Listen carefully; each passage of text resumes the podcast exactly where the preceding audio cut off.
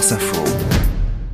Très bon réveil, vous écoutez le 5-7 sur France Info, c'est l'ordre en direct du monde et nous sommes en Afrique du Sud ce matin. Oui, avec euh, Claire Bargelès, notre correspondante euh, à Johannesburg. Bonjour.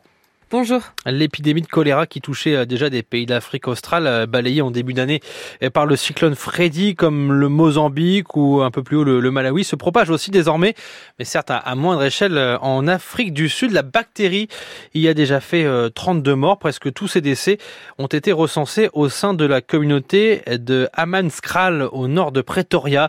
Et parce qu'elle se transmet notamment via des eaux contaminées, la maladie met en lumière le délabrement du réseau d'épuration au sein de, de ce quartier clair. Oui, même si l'on ignore encore exactement pourquoi ce township de Amanskral a été particulièrement touché, tous les regards se tournent désormais vers les infrastructures, puisque la propagation du choléra est étroitement liée à l'accès à l'eau potable et au système d'assainissement.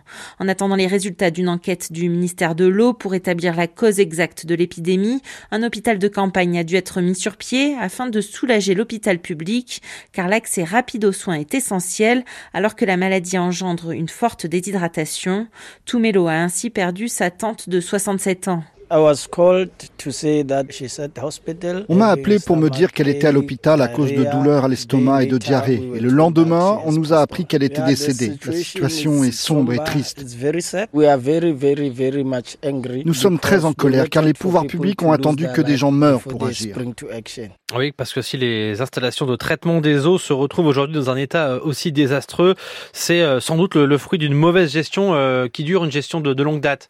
Cela fait en fait des années que la communauté de Amanskral alerte sur la mauvaise qualité des eaux du township, en cause notamment la station d'épuration locale qui date des années 70 et aurait besoin de sérieuses rénovations.